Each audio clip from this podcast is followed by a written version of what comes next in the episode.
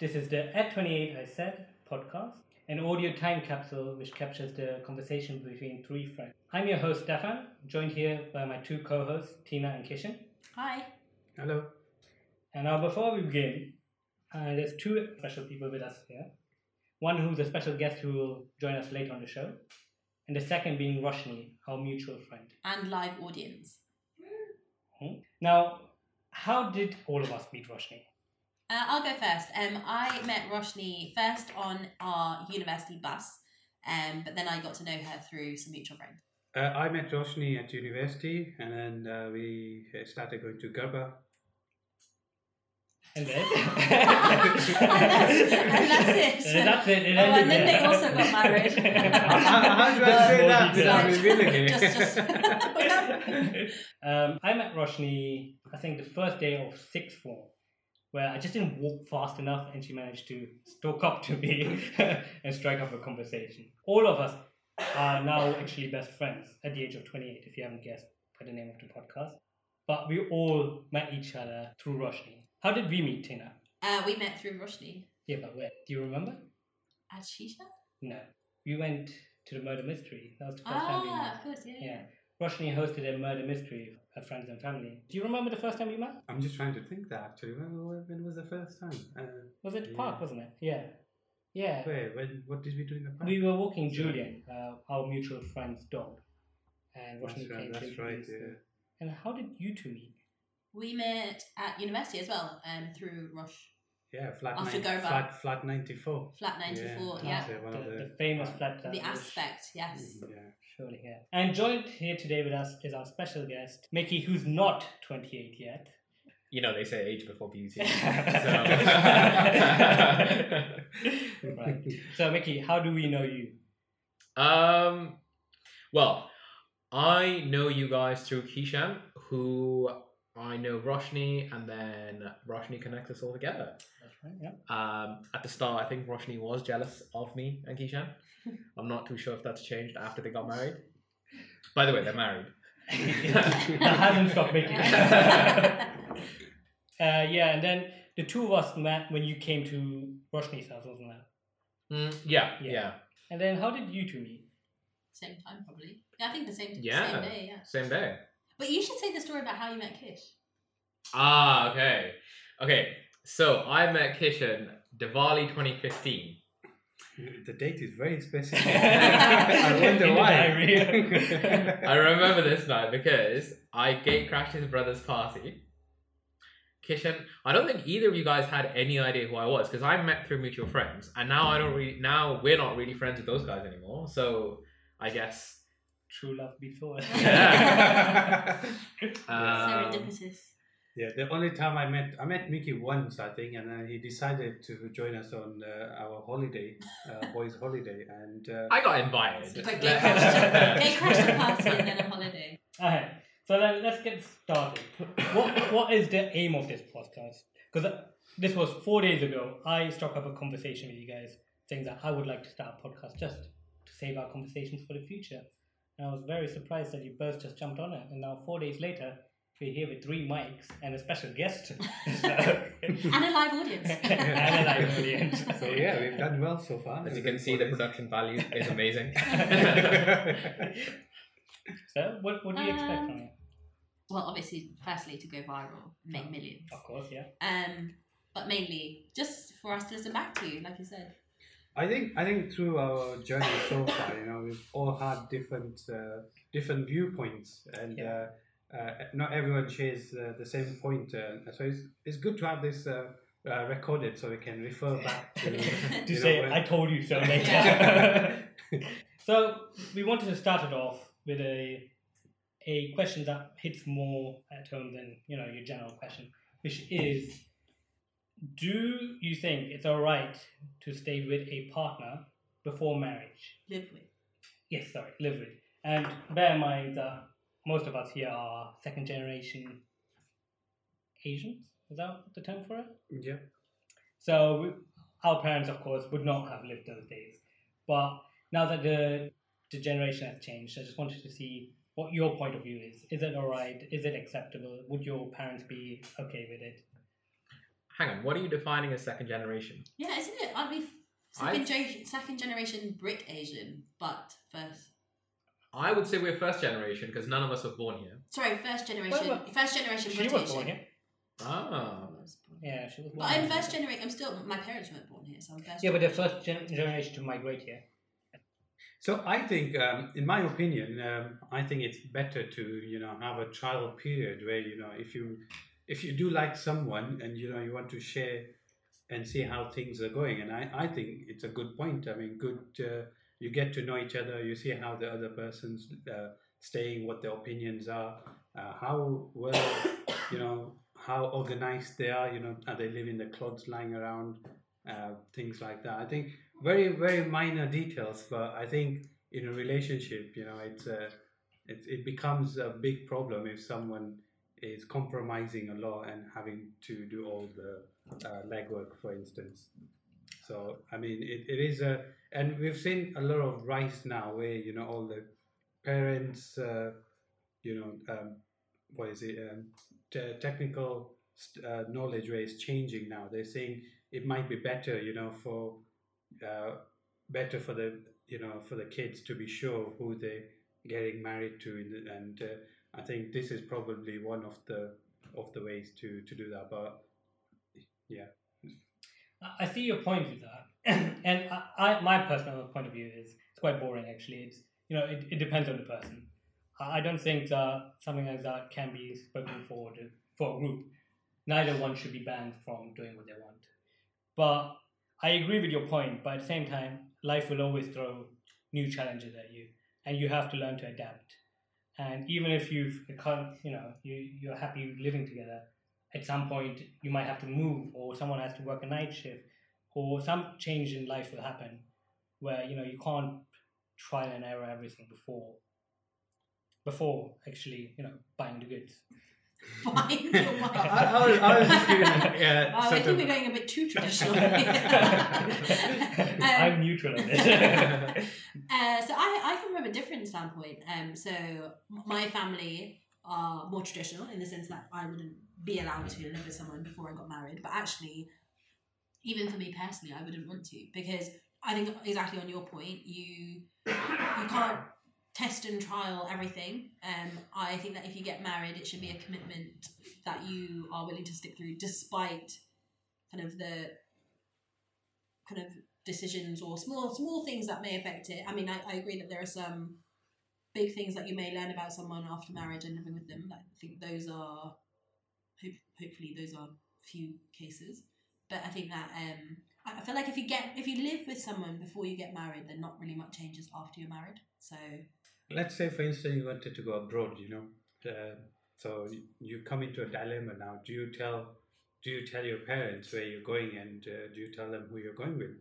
Um, you know and obviously uh, like for instance let's say you go to another country and uh, it's just two of you going on an adventure and things like obviously you'll be sharing a room as well. Um, so in that case would you would you what would you tell your parents? I mean uh, I mean, it's a difficult uh, conversation to have with your parents. I don't know. What do you think about it, Mickey? I mean, considering that we're all Asian and we haven't lived with any of our partners, nice one I'd like to say uh, no. I definitely not live with my partner before I get married, mainly because um, I'm scared. Of her. so better to after the, after the commitment. Yes, yes, yes. And I've lied to my parents about pretty much any relationship I've ever had. I mean, whenever I go on holiday, I will use one of my best friend's names right yeah to the point where they will think that I might be gay. But that's fine. I can take that risk. We should just Yeah. make sure Mickey's parents don't listen to this podcast. are you sure i'm sending them the link right now So with my on going on holidays with a partner, so I agree that like Indian mentality is now changing in the sense that I think that parents are becoming more acceptable to like traveling with a partner, or at least traveling in a group of friends, and they kind of turn a blind eye to the room thing, and you know, so so so within my family, for example, my sisters have travelled with their partners before they've been married, um, and I think that I think it's important to do that stuff. I'm actually going to even go slightly off topic, but on topic. Um, and I actually believe in like getting married to someone quite soon after you've started dating them. So I don't think that you should get to know someone over like five years and then choose to get married. I think that you should get to know someone and if you have a connection like and you think that it could work then to get like I, I believe in getting married quite quickly and the only reason for that is if, if i like look at my university experiences i think if you get to know someone for too many years before you live with them then you have all these like preconceived images of what they what they'll be like when you live with them and then when you live with them they're completely different to what you pictured but if you don't have all that time to build that ideal picture up of them, then you you don't have you don't go in with those expectations set. I, I see your point, but isn't that actually the counter argument? Because you would want to see what they're like. So if you spend longer with them. Well, I so yeah, I see your point that I actually find that if you like if you get to know someone for if you know you have a connection with someone and you get to know the full them, like I think you you start to like love and appreciate them as a whole. Um as opposed to then starting to nitpick on on little things. Like for example, in my first year of university, I lived with a whole bunch of strangers who I would have never thought I would ever be friends with such people. I mean, if they ever listen, I love them now, um, or I love them at the end of uni. Um, but in in the, like I would have never chosen to live with those people. In the second year, it was much harder living with people who I'd become really close to in the first year because I had pictured what my life would be like living with these people, and then when I lived with them, it was completely different. Uh, and so it just made the relationship a bit harder. We're still really close now, um, but I just think that I it was a much tougher time moving in with people I already knew really well. Right. Um, well, that, that really follows on to the bigger conversation what your views on marriage. And not to shift everything to the next episode, as we've been saying, but We'll be joined by two friends that we hope to discuss marriage overall in our next episode.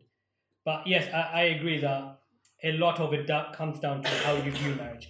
I'm, I might say I'm quite pessimistic on marriage. I look at the statistics on people getting married and you know divorces. But do you think? Do you think um, part of that reason is um, you know uh, couples getting married, but they don't really know what they are they are like you know um, mm. and mm. obviously when they've got married they've moved in together they have to do spend a lot of time together in one place uh, which has not been obvious uh, which has not been the same uh, previously for instance and uh, um, do you think part, that's part of the reason why you know uh, different personalities coming out i actually and, uh, don't because I, I, think because we live in britain here and um, from from a non Asian point of view, I would say that most people here do live together before they get yeah. married. And well, that calls on your point though, because when you're looking at divorce rates and you're yeah. saying that they're high right now, that's not taking into account just the Asian community. Those right, stats are right. based on overall, including people then that have lived together. Yes, yes, yeah, and I agree with I you. yeah, yeah. Uh, what I would actually say, just to sidetrack a little, the biggest reason to divorces these days is just the culture change. We've become yeah, I we've been told to become more selfish. You know, if you want something in life, you push for it. But also, you've got so many but, choices. It's so easy to like swipe left or right, whichever way it is, to the next person. Yeah. So you think that but, there's always, if you're not happy in a situation, you don't, you feel like there's yeah. another option to go yeah. to quite quickly. Which is just to reel it back a bit. It's why I don't think marriage is necessary nowadays. Nowadays, people I feel like they just do it because it's part of a tradition. But like, so recently, um, obviously, the UK uh, government passed a legislation mm. of uh, becoming a partner gives you equal rights to being married, for instance. yeah, yeah, that's and, right. Uh, I think, I think we're g- going through that shift now.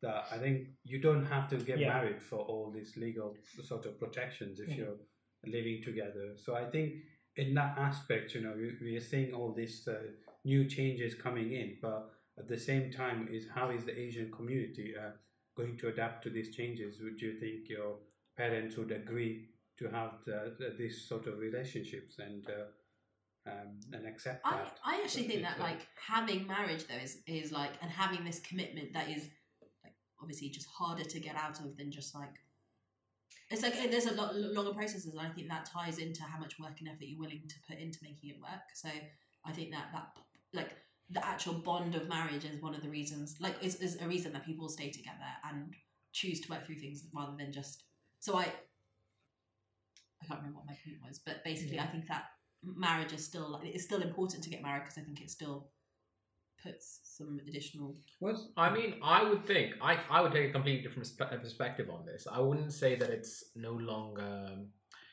it's no longer necessary and it's part of tradition. I would say it's purely romantic, in the sense that it's a declaration of love.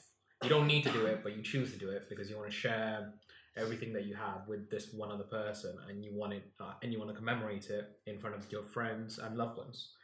Um, I actually am a big believer in marriage. However, I don't think that you you should stay in a marriage just because you are married. And I do think a lot of our community are not victims to that. Uh, say, Yeah, yeah, for I'd say victims to that kind of mind frame. Mhm. I think But that's is a- that positive? Well, again, we'll talk about that. in another Yeah, and episode. I think I think that's more like a cultural thing, you know, where you know it's been passed on from generations, uh, from our grandparents to our parents, you know, Mm. where they've been taught. Well, not even taught, but they've been like, you know, it's been grained into them that you have to be married, you know, for a very long time, uh, you know, for and it's a. I think it's an Asian cultural thing that I think we all have in common. That where our parents are like, yeah, we need to make this work, sort Right. of Yeah. thing, but. But but just to follow up on Mickey's point, do you think it's a good thing that marriage has become a gesture of love rather than what it should stand for or what it did stand for? I mean- for? If if we're being like historically accurate, Yeah, marriages were based for political power.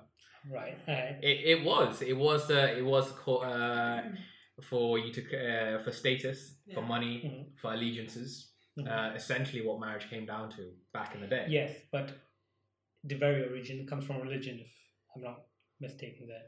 And in religion, most of them, it's the symbol of becoming one. Yeah. My point of view is that it, it should be that. It should be that no matter what you go through, you will stick together. And which is a big commitment, which is why I'm quite pessimistic towards.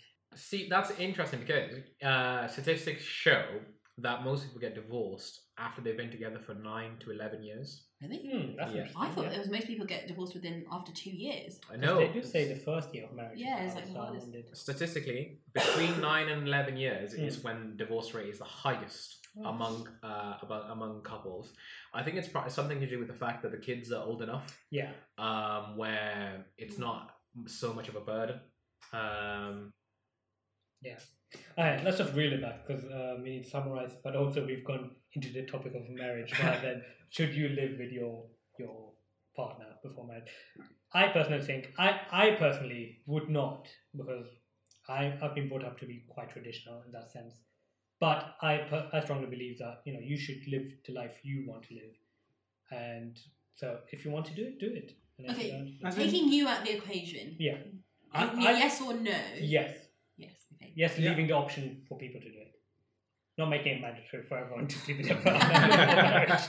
It, it's not. It's not even. Uh, I don't think it's even sleeping with them. It's just more like being like together. You know, like Yeah. sleep. No, like sleeping, hugging, and all the, those things. You know, um, that's what counts uh, at the end of the day. And uh, like, um,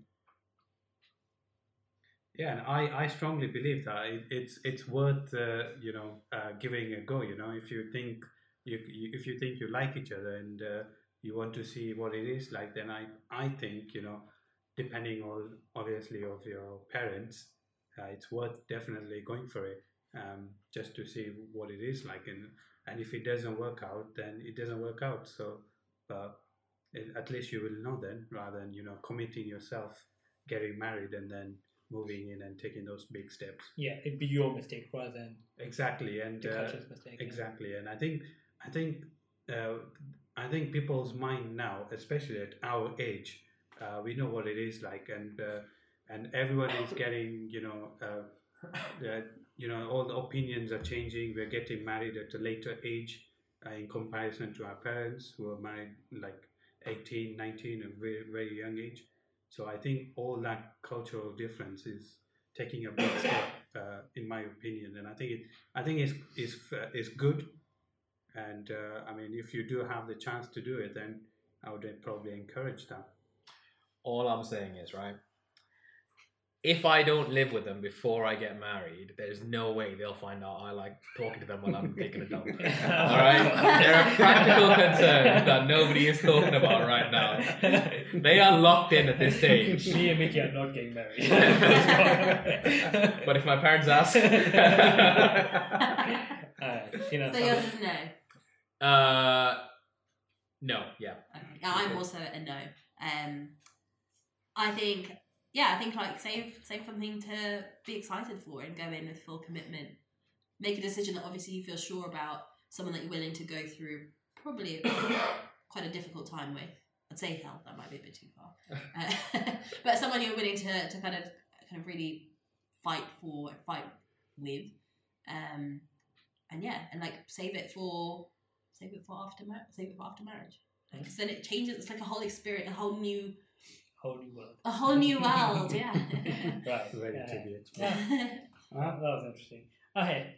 Now, yesterday's big news Brexit happened. Today, our first day of independence from the EU. Yeah. For those who don't know, it means that the UK has now officially left the European Union. And uh, we are at a transition period until the, the end of until the thirty first uh, December. December Mm-hmm. uh, two thousand and twenty. So not much changes Until then, right Until now. then, Yeah. But the other big news of the month is coronavirus. All I'm saying is, right, there's two, half of this podcast is coughing, right? Chances are, if we don't make it to the next episode, you'll have your At least you've heard what we think of it. No, honestly, I don't think coronavirus is anything to be afraid of. Um, after being after hearing about it, it is literally just like the flu. Um, it's just a new virus. That's all it is. We don't have a cure for our, influ- our influenza. There, we don't have a cure for SARS or MERS or any of the other big. Ebola. Yeah, or a British cold. yeah, exactly. We don't, they're, they're all viral infections. Mhm. Um, I mean, I mean, the only people at risk are people that are elderly and have pre-existing Yes, conditions, yeah. which is exactly the same for actual actual flu. Yeah. So I feel like we're all gonna get it. We're all gonna be fine. I don't think Oh, we're gonna get it. I don't think so. Yeah, I just. I think it's Oh. a, it's a tad bit more serious than you're making. I, I, I hear Because Oh, I, I just looked up the statistic before we started, and apparently it has three percent death rate. Which I mean, it might not sound big, No, but if big. it spreads, I mean, think about three percent of the population is disappearing, and of course we'll have measures, and of course age comes into it, like you said. Mm. But just seeing how it's being portrayed in the news, how serious everyone's taking, it, I, I do think we it is something we should. But I mean, like, if you look at the proportion of, like, for example, so in the UK, you've got two people who have, Yeah. who have got the at the moment. Yeah. Next at the week we'll see And him. Maybe I'll get myself tested and I'll go up to three. but um, and then three percent of a tiny But I proportion think- is not very big. I think I think you're looking more like um, you know, like for instance, Ebola when it came through. You know, it started Yeah. as a minor thing, and then there was a lot of um, you know people who died from that. So I think it's it's, It's also not- the rate of spread. It's not Yeah, a minor Uh, thing. if we can't contain it, then we do have that. You know, at the, at the moment we've got into that uh, era where you know people are living for longer. For Mm. instance, you know, old people are living longer, and uh, and I think if obviously this new virus cur- keeps coming on, the immune immune immune system might not cope up with this new sort of viruses that are coming. So it comes into this play, you know. So yours is more mean- around like broader the fact that there's a rise in like all these new viruses as opposed to specifically coronavirus. Yeah, I mean, uh, we'll always have something. You'll never know. Maybe. Mm. Well, the last, uh, you know, de- declaration of emergency was SARS, and that was not Wasn't very Ebola? long, long time ago. Yeah, Ebola was previous. to that. Oh, I was mean, it previous to SARS? and this, yeah. So But like all of these things, they they stayed in the news for like two three weeks Yeah. and then vanished. Yeah. And, then, and it's not like there's no cases of Ebola, but there is. It's like minimal proportion of people. Yes, you, you're, you're right we had SARS and all of these other things coming up. But this is maybe it's because I'm a bit older now, but this is the first time where it hit me that, you know, we could just die if you just walk past the wrong person and this new virus comes up. Because I was watching the news and it literally looked like I was watching a zombie movie where, you know, oh, the, the hospitals in China. barricades, people were, eyes were being scanned. What? Yeah, these little, I don't know what you call them. Was it like Scalpel. a, I uh, think- retina scan or Yeah, something like no, that? it's not that. It's It's kind of like that. It checks your Yeah. blood pressure. Oh, Oh, right. yeah, even the doctors have that. What, in the back of your eye, right? Well, it hits your eye. I don't know. but that's when you take public transport. Oh, And all these things where, like, you know, lines of people Oh, are waiting for. No, oh wow. for people to go through getting checked. And I'm just thinking, Oh, this God. looks exactly like how they portray horror movies. Yeah. You know? Yeah, I Like think- one small scale. And yes, maybe it's not as contagious, but I do think the flu is I quite do, contagious. I do agree with that, and I think, I mean, that's what happened in China. The first thing they did was, you know, stop all Yeah. the uh, public transport to reduce that Wasn't it outside of the city? Like, as in any public transport going outside? into the Yeah, everything the needs to be checked. cities. That goes in and out, yeah. Yeah, But I Wasn't like it like the only so- way they were able to contain the plague was to literally quarantine people? So, And I as in, think- like, so, uh, so I, I, I as, as horrible as it is, Yeah. and as much as if we were in that situation and it was London that had the coronavirus, like I would hate us to be barricaded in and not be able to leave and see our families, but at the same time, for like the sake of like literally the human race, I think it's what you have to do. Yeah, I, I mean, I don't know about England, but I know America has these protocols for things which are essentially zombie outbreaks, where they would have barricades everywhere. So I'm sure Actual zombie outbreaks or like or something like this. scenario based, so something similar. Okay. So, and I'm sure England has them too. And yeah, I would be happy to be blocked off if. Me too. I wouldn't want to kill off humans. Would well, I, I think I think I'd be happy to um, yeah to be blocked. I mean, Okay, going back to coronavirus yeah, and like reporting on the internet. So there was the story a couple of weeks ago where there was that nurse whistleblower who reported that actually the number of people infected by coronavirus is actually much higher than what's being reported by the Chinese government. oh interesting. Yeah, Yeah. Did you guys see that story? no, I didn't. I That's haven't. Yeah. Do you think bacteria and such are a natural defense mechanism of Earth to get rid of it? I mean, if you just think about it, Say that again. it's like Earth's natural response to Yeah. get rid of humans. Because we're overpopulated. Totally. Yes. Totally agree. And we've now become king of animals. Well, maybe self-proclaimed because We are. We're like the top of the food chain. I I to- I totally think that we're overpopulated and that we shouldn't. But and I don't believe in medication, even though I take medication even for my cold. I do think we heavily invest into medicine, and we have an aging population, and we're overpopulated. And so so your opinion would be to let it run wild. but then the thing is, well, I mean, if- like contain it, but how would you contain? like it? with like natural things, like barricade us into a city, for example. It's, uh, But then, how would you contain people who are I not mean, I don't know. contagious or something, or in, and Yeah, barricading them? Would, Barricade them in a house, like quarantine them. make Yeah, but let then- them die. yeah, no, painfully. seriously, no, not game, maybe not slowly and painfully. But yeah, no, I think that it's it is nature's way of fighting against us, and I think that we're overpopulated. So Guys, I'm getting like a really weird Thanos vibe. Yeah. Wait, you're not Team Thanos. No. I don't know about Earth's natural response. Hmm. I think Just the evolution of. I think yeah, I don't think it's Earth's response, but just the law of order. Yes, that's what I mean. Yeah. Like everything happens. So we had the plague. Mhm. Uh, we then had the Spanish flu, Mhm. Um, and so on and so forth. Uh, I just think it's another one of those, and we're gonna get through it because, as Tina said, we are at the top of the food chain. We have capabilities that not many other animals or species on the on this planet have. We will find a way. However, I do think overpopulation is a problem. All right, let's shift on to the next topic then. Privacy versus security. Where do you stand? How much privacy should you sacrifice for security? Are they even correlated? How much should the government be allowed to monitor? Well, I can start this off. I think there are two issues. Whichever way you're looking at it, there are pros and cons. I support the side of the government having more security because these days, the way we use apps such as WhatsApp, they're embedded with encryptions, which has completely changed how we communicate. So, organizations can use these apps, and it's very difficult for the government to track uh, track these individuals. So if you have nothing to hide, then th- this shouldn't be a major issue for you. Uh, there are challenges with this in terms of you know how will the government store data and how are they going to use it. Yeah, I, I very strongly agree to that. To an extreme case, even. Uh, if it helped, I would be happy to install cameras in my house. What in your house? I I think that's next level. I, I know that sounds crazy and it is quite extreme, but I have nothing to hide. And if I was individually targeted, I, I would take offense to that because then I'm being singled out by the government. But if like the whole nation is doing that, then what, what does it matter? I mean, maybe everyone else's life is so much more interesting than mine. But If, it's not like the government will call your parents and be like, this person is staying with this person, you know? Yeah, exactly. I mean, if it doesn't cause me any harm, but the one thing I would say is I, w- I would put an asterisk to it because essentially what you're doing is you're giving power to the government. Information is power, and by giving up all the information on you, you're making yourself vulnerable to being manipulated by the government because that's what's hidden in data, trends, and patterns. Yeah, I, I'm going to interrupt here because I feel the other way. Yeah. So I understand like the importance of the government and the measures, but you know, and I should put it out there firstly that you know I have nothing to hide and I'm not on the run or anything.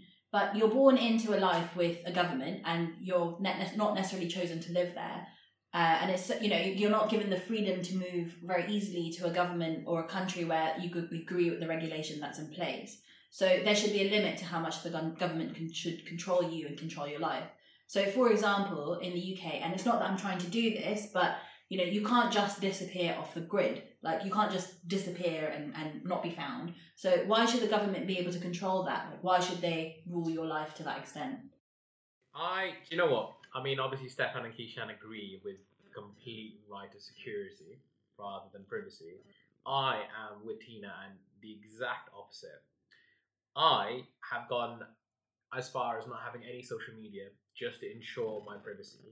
Not that I have anything to hide, but I should be able to choose what people know about me. Because chances are, people will use things uh, against you, and there's no way to there's no way to truly know what somebody's like when you give them the information. What, what kind of vetting are you going to have in place? With, uh, how are you going to hire people to look after your deepest deepest secrets? Your you know, um, that's my point in the whole. That's I think that's where I stand in the whole thing. I think privacy is of utmost importance. Now there are special special circumstances where you can waive it if there's terrorist suspects or threats to national security. In those cases, fine because it's for the greater good. Um, I don't know if you guys heard about is it Cambridge Analytica? Mm-hmm. That's Oh, Uh, okay, I want to jump in next. Yeah. See, Get a Q ticket. well, looks like uh, looks like we all know what what uh, what this was surrounding. It was essentially uh, election result tampering in America.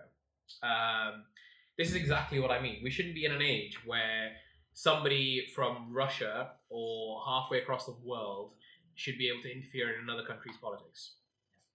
Um, So, uh, anyways, um, so it's a it's an interesting topic, right? And it's good to you brought the Cam, Cam, Ca- Cambridge Analytica, right?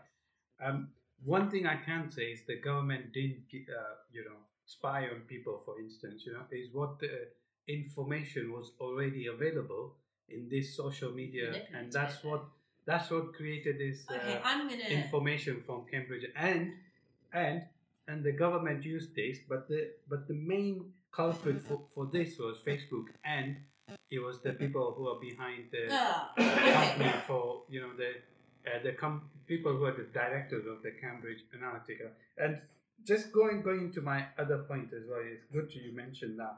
Um, how many times have you gone on a website and you you had to accept cookies Oh, cookies for okay, instance you know? and then you have this targeted ads uh, based on your research and stuff like that. Don't you think that's also about some like you know violation of uh, privacy sort of thing where you're already given this information now when you're browsing uh, websites and then you're getting these targeted ads based on you know your Right. Okay, my, my, wait, wait, wait, So- Yeah. No, this is like, so I work in advertising. And so this is like, my blood is boiling listening to this. Because, fine, I agree. And you don't have to use the internet. The thing is, is that everything you get on the internet, the fact that we're doing this podcast and have the opportunity to put it on YouTube or Spotify, or whatever, all of those are ad provided. And I'm not saying that, yeah, that's a right for the people to take the, your data away. I agree that there should be more transparency in who is having access to your data.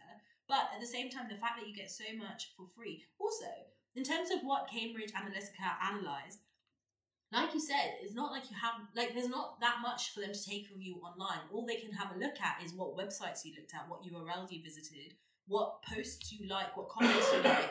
That it's not very private or personal information about you. Find there's other other um like d- depending on what type of data you're using, there's other sources of data that they could be using. But in the case of Cambridge Analytica, it was literally like, what did you like on Facebook? What articles did you read? It's not extremely personal information about you, Right. like your but all voting information. But all information was already entered by some user. You know, they already had this information out in No, the they- public domain. You They know? had, they had, Yeah. no, they had, the, they had. So Cambridge Analytica were a data collector, and they had the information that. So when people visited these apps or whatever, and depending on what they clicked on and what they visited, what they liked, that was the data they were collecting on them. It was not like they collected their name, address, postcode, and voting card, like election poll card. For instance, yeah, exactly. But then, what, what was the source of that? The source of that was having a Facebook account, for instance. You know, if you didn't have But a you Facebook also account, you also then had you're a, you also probably have a. Facebook account for free. Yeah. You the fact that we use WhatsApp and we're talking about how everyone uses WhatsApp, we use WhatsApp for free, and Right. those services are provided through advertising. I'm gonna jump in. If for those listening are wondering why Kish and Tina getting heated, this is actually this is actually a a follow up from previous debate there. which Clearly, is overflowing the current. one. So to pull it back once more.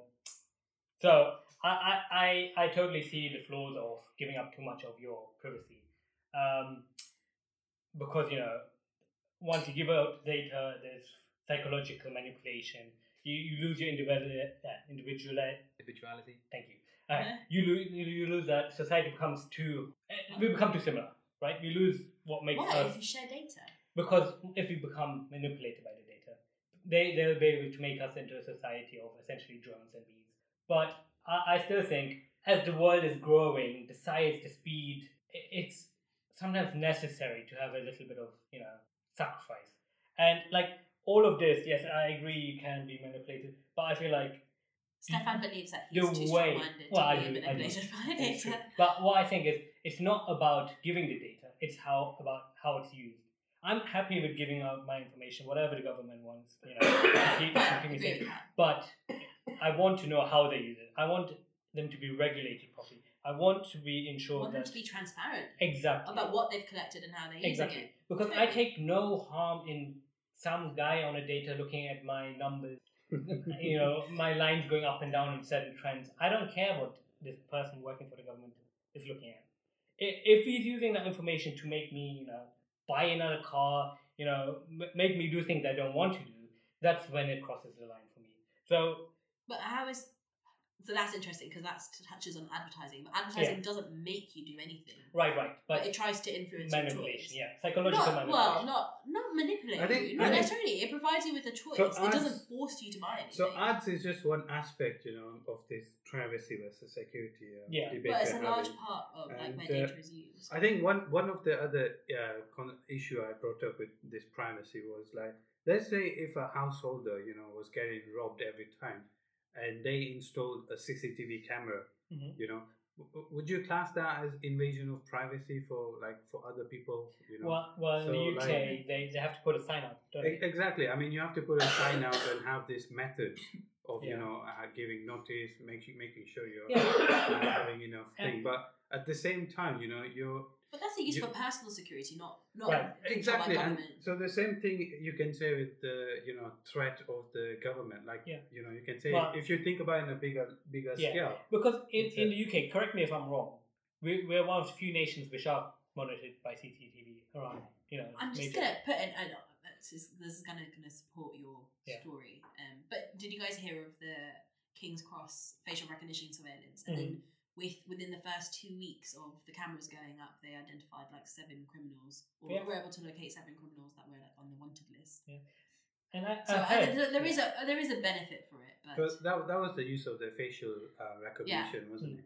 It is, but then, sorry, similarly, Mm. in that vein, uh, I don't know where in Asia, I think China Yes. are ex- experimenting with social credits. what's that? I don't know if you.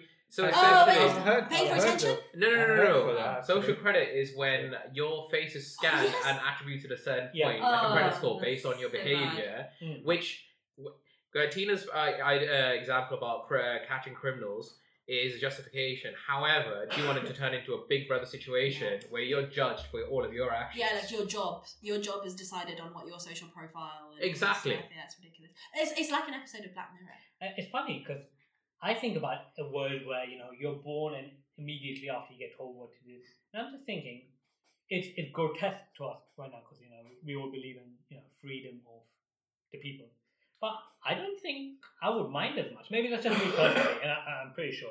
But what's wrong with someone telling me this is what you're best at?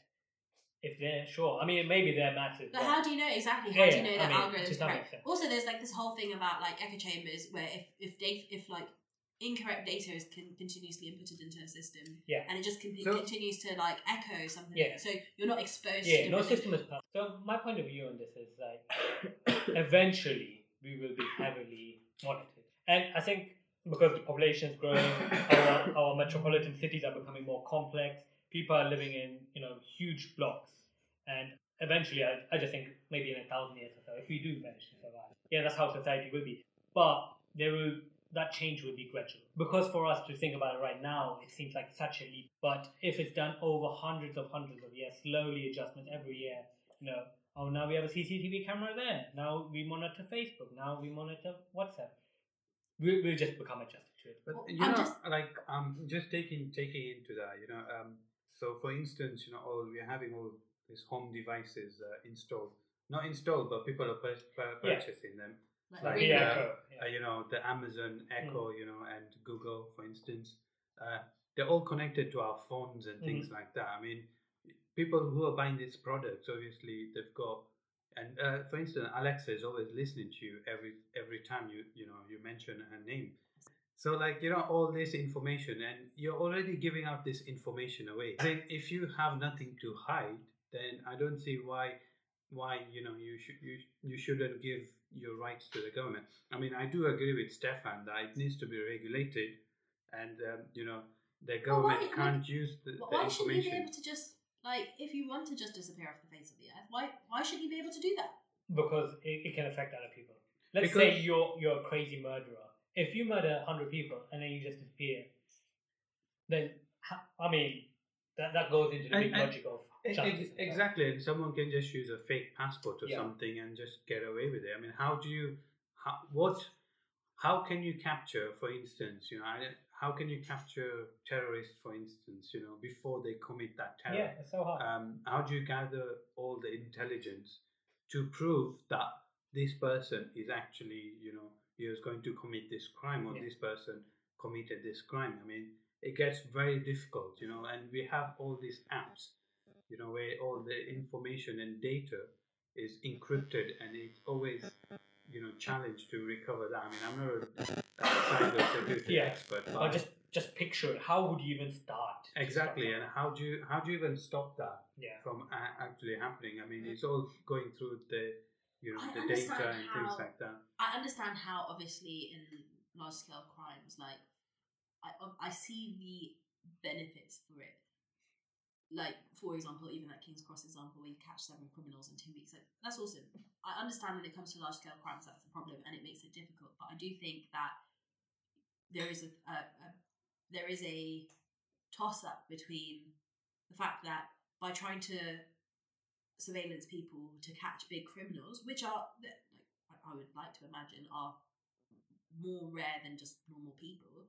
You are completely in, invading or controlling other people's lives and what they can do. Like you, uh, the thing is, like even like I don't know, this goes into a whole separate conversation. Oops. um, you can't um, you can't ex- you, like for this is a, this is a different topic, but you can't escape the tax system, for example. You can't escape. You can't go off the grid. You can't and and surveillance just keeps you tied in. yeah. And what's wrong with that? But what if that's not a life that you want? Uh, but that's And then why should someone else? What like why should that have been determined for you that that's the life But- that but- you live? uh, unfortunately that's the world you're born into. I mean, you can talk about how old you know you want to live. Okay, fine. 1990s. Okay, no, okay, fine. So- if you want so to go to that, I- I just something quite dark. Hold on, quite Yeah. dark Mm. is that fine? Yeah, that's the life I was born into. I don't even have the right to commit suicide if I choose not to live in that world. Yeah. Like that's like how much is my life controlled? I didn't choose. like I didn't choose to be born But here. here's what I think is what what people overlook. We, we have the idea that we have all the freedom in the world, but we don't. Even in the world we live right now, you've already given up a lot of your privacy. You've already That's what I'm complaining no, no, about. but we're not talking about the latest ones. But I mean, we're quite lucky that we live in the UK and such, and you can travel anywhere you want because the UK passport is, you know, is globally recognized. But if for the maj- majority of the population which lives in poverty, I believe, they don't have that luxury. They they have to live where they live. They, you know, that is maybe I feel like this is just a first world problem where we're talking about, you know, oh yeah, I don't get to buy something without the government knowing. Whereas there's people out there who, you know, they're dying for food. It, it in the larger. Surveillance is not affecting them. Yeah, I, I know, but I You're think talking about that's- choosing so a that's, life. So that's like a problem. every life has its conditions. You know, you're born into this life. This is the problems. This is what you have to live with. Just as someone who maybe has more freedom, like they live off the grid, like you said, they they have their own problems. You know, this is just one minor thing. And as long as I agree, if it controlled you, hell no. Uh, transparency. No one should be manipulating me. Past what I think. But maybe this is actually a question I wanted to ask before we started. Do you think that security and privacy are completely linked? Because the GDPR, correct me if I'm wrong, because you're more involved than I am, 50% of its laws, the written law, is based on privacy rights. Yeah. The other is on security. So are they the same thing? Do all privacy laws affect security? Could you give someone privacy and it would just not affect the security? Or do you think that they are one and the same? The more privacy you give up, the more security you get. I don't know if, from my understanding of GDPR, Mm. so I'm not a GDPR specialist, although I do, have a lot of my role related to it. But GDPR is like the general data protection Yeah. regulation, so it's not specifically to do with, well, it's, it's to do with privacy, like for for people. Yeah. But what and 50% for the privacy and security of people. So, in the, okay, so I, I, I always talk about it in the case of advertising because that's the field that Mm-hmm. Yeah. I'm used to using it in. So, like security in the case of not being able to use data to target like vulnerable groups of people. So, for example, like gamblers with gambling Mm-hmm. ads or alcoholics with alcohol ads, for example. Um, or, or not being able to identify someone is an alcoholic to be able to then serve them an alcohol. You shouldn't connect that sort of data. Um, I don't know too much about GDPR actually protecting, like having. Fine. So whether it has like an, an effect on security, yeah, of course it would. So do you but think the the Protection Act itself is just to regulate how data is used and collected. And do you think you can have enough security without giving up privacy? Uh, that's a very interesting question, and I think I think this is why you know I'm you know for it, like in Mhm. terms of the government having you know all this data, you know, and uh, I think this is the only way at the moment to well, I, I don't know if it's the only way, but I think it's the only way that you know we can The most efficient. yeah. most efficient way we can you know defeat um, you know any terror terror attacks or any crimes uh, before they actually you know committed.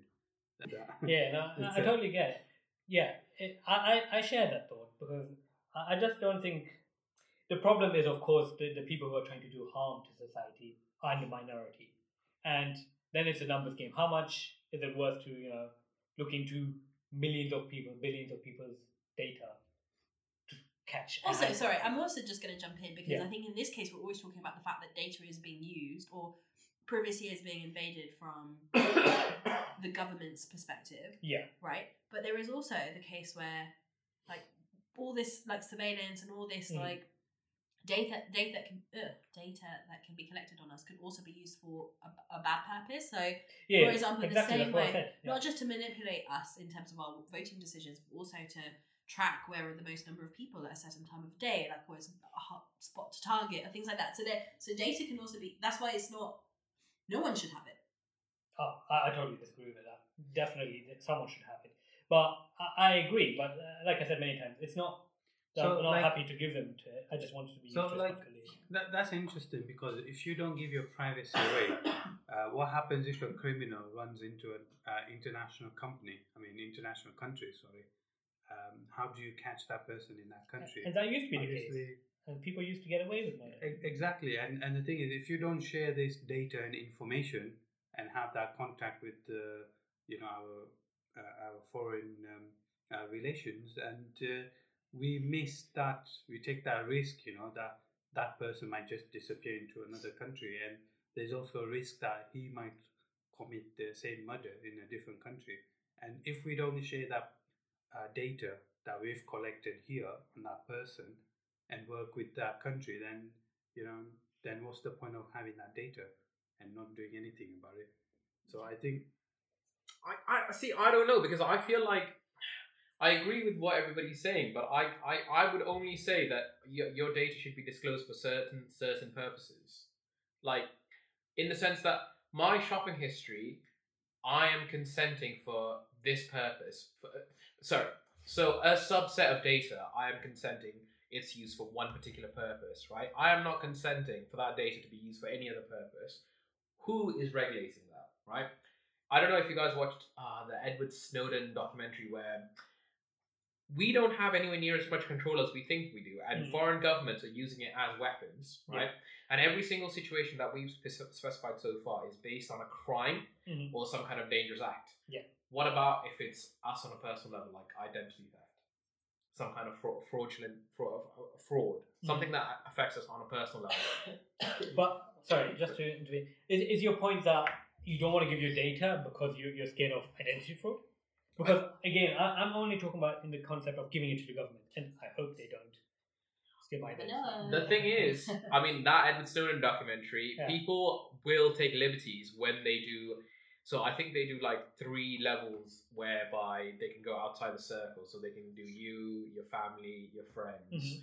I feel like what is the justification in monitoring that many people when you don't have any clear evidence that this is required? Mm. But d- does that cause any harm? Yeah, these people? agree. You can collect data when there's a, a reason to collect data or when there's a reason to suspect someone. Then, Yeah. yeah. collect data. on them. But then the, the thing is, how would you how would you make that decision decision that you suspect this person with no previous data? I mean, how would you build Yeah, that case especially up? like if you said no data. Exactly. I mean, where where does that original data But- come from? to, to Mickey's Yeah. point, I, I think go five change goes seventh degree of knowing me. If you think I'm a criminal, Yeah. if you're a you- criminal, see, if you think you're a criminal, that's Yeah. the key. What if you don't think you're? What if there's no reason to No, no, suspect you're a criminal? I'm talking to uh, to Mickey's point. Like like I said, I'm happy to give out my data as long as used responsibility. responsibility. But how can you guarantee it? But that's why there should be transparency. Yeah, there should be control. Well, okay, but also, This okay, is- so, so I'm just going to jump in and Yeah. say, with this whole there should be transparency and should be controls, great, I preach that too. Yeah. But if you go on a website right now and you're given those cookie banners, which everyone sees, who actually goes and reads all the people that collect your data and then actually goes and select, or do you just simply press accept all? Because you do have the data, you do you do have the transparency, you do have controls. Yeah. Do you use them? Probably not. yeah, most people I don't. agree. I only click accept all because Tina tells me. to. I know I do not. I know I do not. Otherwise, I I, think, would, I I would think, I disagree. think, I think that uh, uh, just to uh, add that on, I think that's the same thing with uh, how many times have you downloaded a software yeah, and then Terms clicked on conditions, yeah. accept all terms without actually Yeah. reading yeah. all the terms and, And sometimes, conditions. like, it's not even So- downloading that software through a I think so, but I just think life has you have to prioritize. You know, But I, I, I just think for me personally, uh, it's not that important. Like, look at my data. As long as you don't manipulate, and I agree, it becomes difficult. Like, even if information is out there, will I be willing to look at it? And in an ideal world, I would. I probably wouldn't. I agree. Uh, but yeah, you know? Right now, I'd say if someone came knocking on my door, like, give me all your information to keep the world safe, take it. Whether you can have enough security without compromising on privacy, that's a good question. Yeah, I, I think you the can't. You have to sacrifice. No. But to what extent is what I think. Yeah. And my, my line lies where, you know, I'm extremist. And I, I agree. And probably if you if you ask me tomorrow, I would probably dial back a bit. But uh, I, I feel like right now, I feel like, you know what, I've got nothing to hide. If you, if you can save the world, if you can, you know, keep us safe. The only thing I really worry about is once I've given this data, that society just become drones and we get manipulated and we just lose our individuality. And that, that, that requires the top of the chain of the government to be responsible and you, you just can't. Can I also just Yeah, add a point sure. on that around the fact that we're losing our individuality? So there was this like article came out a few years ago, um, and it was about how like through like social the use of social media and AI and all this stuff, um, you know how like previously there was quite a lot of distinction between different like cultures. So, for example, like the long neck tribe, Mm. um, and there was different ideals of beauty. So you have like the other ones who have like extended ear loops or whatever it might be. If you now look at the way society is developing, because we all have access to the same like, um, we have all all have access to the internet. We all have access to the same like images. We all are starting to form the same ideals of beauty. Yeah, homoglobalization is what I think it's called. Uh, It's where we, we all become essentially generally westernized.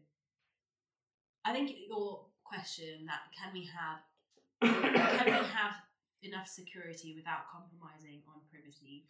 I think I would have to agree that no, we can't. Um, also, I'm going to throw in. I think that partly, like all these issues, come down to the fact that we are such a like fast growing population. Like again, overpopulation being an issue to all of this, and I would say that again, for me personally, like I don't have anything to hide, so I don't mind giving my data away. But I do think that there should be less surveillance in society. I would disagree. I, th- I, I would say yes. We, that I would say privacy and security are the same sides of the coin. There needs to be a fine balance of 50-50. I don't think you need to give in either. I think you, um, you just need to ensure that there is that there is a balance. Okay, so so you basically uh, basically 50-50. So you you're not making a decision. now. Both are human rights. Article 8 and Article 10. There's a reason why we have them entrenched in our laws. So if you... they are both vital. so for you if you flipped a Mickey was a coin. so if you flipped a coin now and you had to decide either If someone one, came knocking on your door, yeah. and then they they probably try and sell you this. So which one would you go for after listening to all the pros and cons of? Uh, I would still we've keep my privacy 100% as my as my uh, rule of thumb. Like mm. there is no Yeah. reason I see. I haven't done anything wrong. I know I haven't done anything wrong. Why are you accusing me of something? Mm. Well, uh, I don't want to extend the it's a- conversation, but I I don't think it's a matter of accusation. No, if, if everyone is in the same shoe, what what, what does it matter? Mm. then no one is being singled Yeah. out, right? So you If, don't if feel it's like, singled out, I agree. like you're don't not do it accusing or, or unless you have obviously. You have some- I think if you think if you think about um, some people go, I think uh, through uh, uh, Amazon Alexa, uh, a lot of people, some people got convicted or something uh, because Alexa recorded um, one of the conversations in US, and uh, Oh, I think I think they used that during uh, one of the criminals. So I, I think, in my opinion, right, it's good to. I always I think I'm going along the lines with agreeing with Stefan. You know, uh, in terms of you know the security is far more important than privacy. I mean, if you have nothing to hide, then you shouldn't feel like. Uh, you know, you shouldn't feel like you're being judged or anything like that. And uh, there are there are I mean pros and cons for both of them. For but for me, I think the pros outweighs the cons for having uh, a better security uh, than privacy for that. okay, I think that wraps it up. Uh, I quite enjoyed myself. Ah, Yeah, not I think this was a I very got a lot of it's a good good uh, conversation actually. Yeah. Definitely. now for Uh, some chai. yeah. I would like to thank our special guest, Mickey. Hey. Would you like to give us final words and advice? of what we've discussed today for our viewers. I feel like if this is the bit where I had social media, I'd like tag myself. like, hey guys, follow your boy. um, no, I, I honestly, I, I think everything. It's nice to have a good, varied uh, opinion um, on matters, even though I disagree. Uh, maybe we were surprisingly in a lot of agreement. Yeah. And that's what I said at 28. Thank you for joining us and hope you join us at our next episode.